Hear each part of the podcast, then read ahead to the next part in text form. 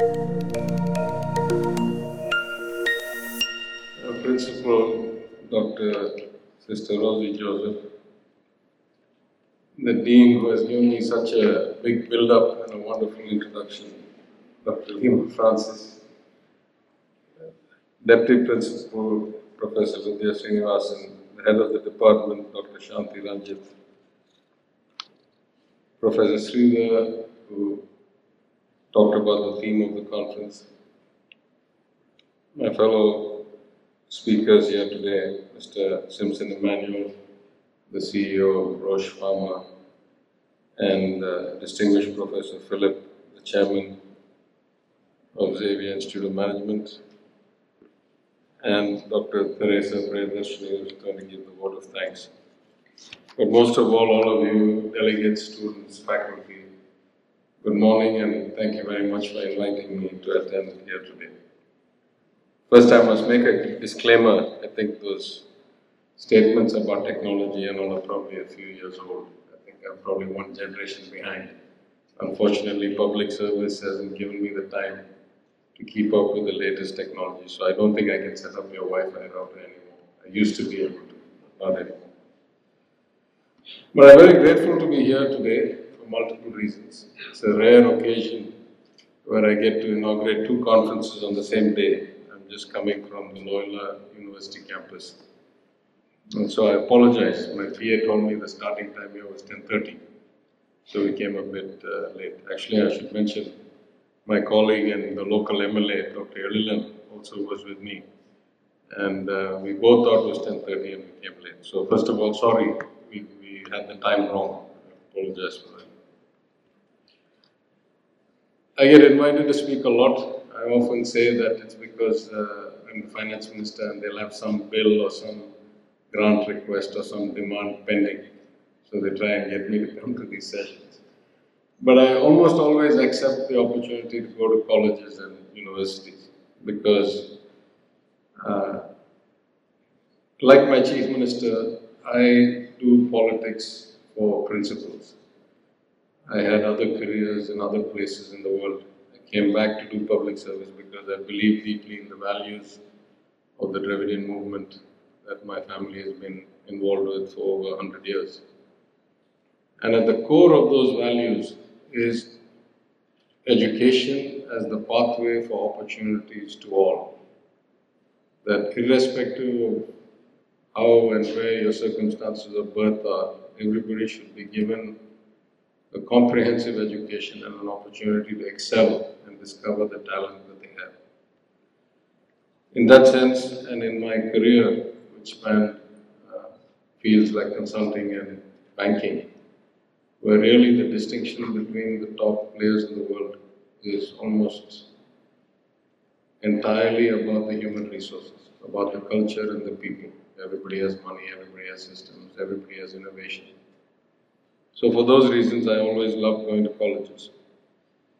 In particular, I'm happy to be here um, in this day and age where the country is becoming increasingly polarized.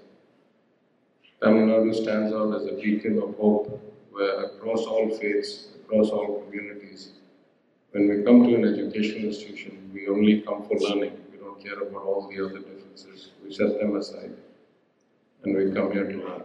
So I always acknowledge the great contribution of the Christian missionaries who came and settled in India, and particularly in Tamil Nadu, in Madurai, in Chennai, in Kanyakumari, in Tirunelveli, and the amount of progress that our society has made in education and health, in other fields, through such uh, pioneering works. This institution, of course, takes that to a different level. As much as universal education is important, it's also important to have a few institutions of high eminence that provide excellent outcomes and create very successful alumni who can then act as a beacon of hope to others and say, I too can get from here to there. So the colleges that really excel at this, of course, Stella is one of them. So I'm happy to be here. I'm further delighted because uh, women's education and women's progress in general, as I've often stated in public forums, including at the GST Council and at the 15th Finance Commission hearings. A society's progress is defined and shaped by the progress of women. In those societies where women have equal education, equal employment, equal access to assets, equal opportunity and equal progress, then the per capita GDP, the quality of life, all of that increases. And in those societies where those are not true, then they are much further behind in development. That's true within India, if I was to take today a comparison of Tamil Nadu on one hand and places like UP or Bihar on the other hand. So I'm happy to be here at a women's college and encourage the pursuit of excellence in women. I also take this opportunity to remind you that in this budget we changed the funding of the government which used to be towards marriage assistance. We stopped that program and we shifted it to towards women's education, particularly poor women's education. Because we felt very strongly, as I've said in public speeches, at one time the greatest aspiration was that you could marry well. That is no longer true. We want you to be equally participating members of society, contributing in the formal GSDP of the state. And therefore, we encourage at every level, from polytechnic to ITI to college, uh, we want to give support and scholarships, and we'll keep enhancing that. This is the beginning. You can be sure that next year we'll provide more incentives for people. Even in my constituency where, or in my city where we have other institutions of excellence like uh, Lady Doak College or Fatima College, every time I speak, I say, please don't stop with getting educated. Get engaged in the workforce, start a small business, do some innovation, uh, please get engaged with the formal economy. Only then the country benefits from your education. But overall, uh, over above all that, I'm happy to hear, be here because though I've only met the principal a couple of times, I feel like she's a good friend of mine. And every time we speak, I feel a warmth. Last time I was here for a conference, something ran late and I was supposed to dial into some other conference in Delhi. And very kindly, the dean and the principal arranged for me to use one of your rooms downstairs, Wi-Fi connect, serve me lunch, and then I was able to go straight from here to work. So I thank you for that also from last time. You know, conferences like this are very important. As much as your formal education is important, with the advent of technology and the ubiquitous access to knowledge on the internet, really the formal component of education, what you can get from textbooks and what you can get from doing exercises and all that, uh, is becoming less and less crucial to the overall development of minds. It's, universally available. Whether you go to MIT or you go to uh, community college, you get the same basic knowledge of physics. So what really sets apart institutions of excellence is the quality of the students around you the quality of the debate of uh, equal peers, the discovery you do jointly, and through events outside of the formal curriculum, like conferences, like invited speakers, and other cultural festivals or intercollegiate festivals and so forth. So, in that sense, uh, I think this is a very important conference. Uh, I Hope that you will all find it useful. I'm sure you'll learn a lot. Let me just talk a little bit about sustainable future in terms of the government of Tamil Nadu. I think there are four or five areas where we feel high priority needs to be given on a more immediate basis. At the heart of it, as the principal said, much about sustainability is about fairness between generations. That those of us who are occupying the seats of power or executive ability today should not use up limited resources in the world or create lasting damage to a delicate ecosystem such that our children and our children's children pay the consequences for it or are deprived of something that we had. So this notion of net zero in many ways, not just in carbon, but in extraction of resources as far as possible, is really about providing justice for the generations to come. In Tamil Nadu, we have three or four major problems where we are deficient or we need to improve. One is, of course, power. As the summer sets upon us and as we are seeing kind of uh, instability in the global markets for oil, for coal, uh, we are starting to experience things like power cuts. Now, some of this is long-term resolution. We have a general policy that we're going to go towards almost as much as possible renewables. As you may already know, Tamil Nadu is the highest proportion of renewable energy in the state. The problem with renewable energy, particularly wind and solar, is that it's either seasonal or based on the time of day when the sun is shining or not. So then that requires you to have very large capacity, high quality uh, storage of energy, which is again a holy grail. Though there have been lots of improvements, it's still not uh, commercially easily available at a reasonable price for large quantities. But we are generally moving towards mostly renewable energy backed up by, let's say, pumped storage into hydro reservoirs and uh, gas plants close to the coast where we can get liquid uh, gas and activate. Because the problem with coal plants, as you know, it takes a long time to turn on and turn off. So, you know, you can't just uh, activate it when you need power.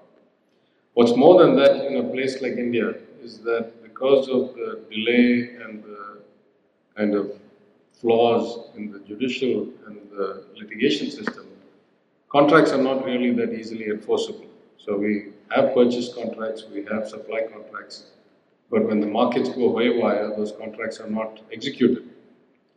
And uh, if we would litigate that violation, it would take longer than you know, we would shift to renewable energy before that.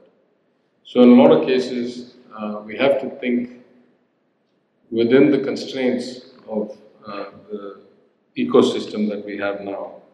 And therefore, I think we'll be shifting more aggressively towards renewable with these kinds of backups that I said.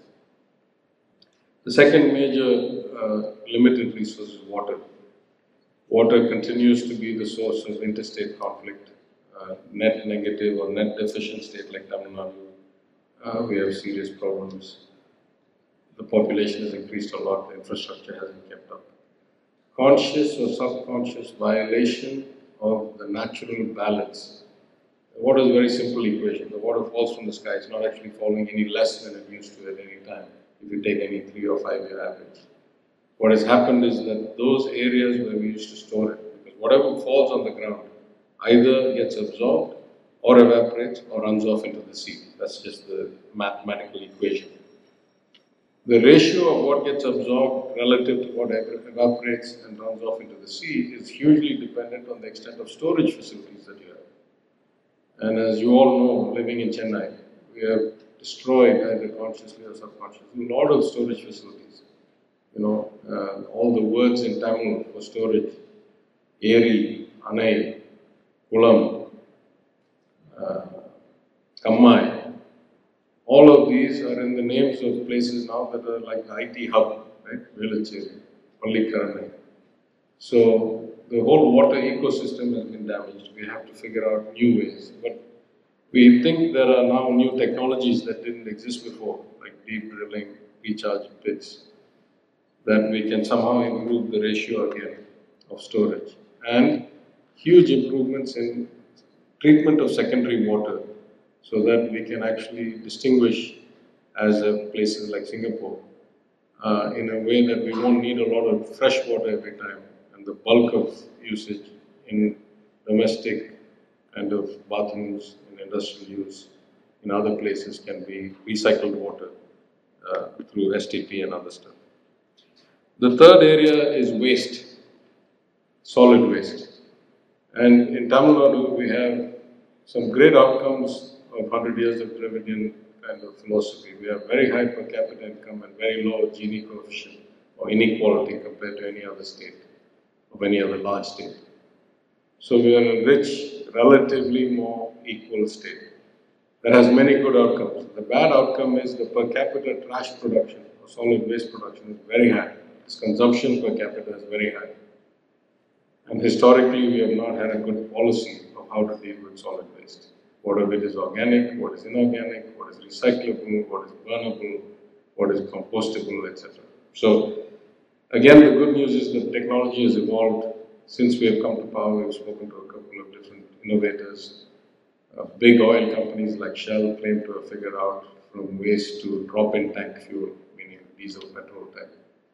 So I think we're at the cusp. In a little while, uh, we can go just like in power, uh, offshore wind, sea towers, and wave energy and so forth is the cusp of innovation. There seems to be a lot of innovation in waste. The last, I would say, is mining. Until now, we have had a relatively poorly enforced, poorly designed, poorly tracked mining policy in the state of Tamil Nadu. Uh, we have started to take the first steps. We've announced that we will have a comprehensive, ecologically sensitive mining policy.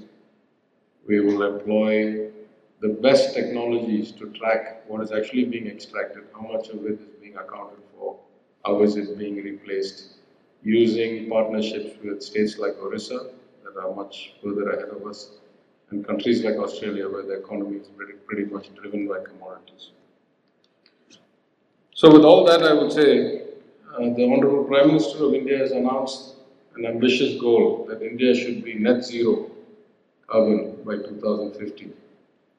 If that is to happen, as I've said many times before, a progressive state, one of the only three or four large rich states like in India, like Tamil Nadu, we'll have to get there by 2035 or 2040. That's not very far away. So we have a lot of work ahead of us if we're going to achieve that goal. But I believe with the pioneering technologies and the innovations that we see, and the many bright young minds that our education system produces, and the exchange of ideas such as this conference will get us to the goal at the uh, right target date. So with that, let me apologize once again for the delay based on confusion. Let me congratulate the organizers of this conference for putting together what I'm sure will be a very enlightening and fun time for all of you. Let me wish all of you a very successful and enjoyable couple of days. And thank you again for inviting me.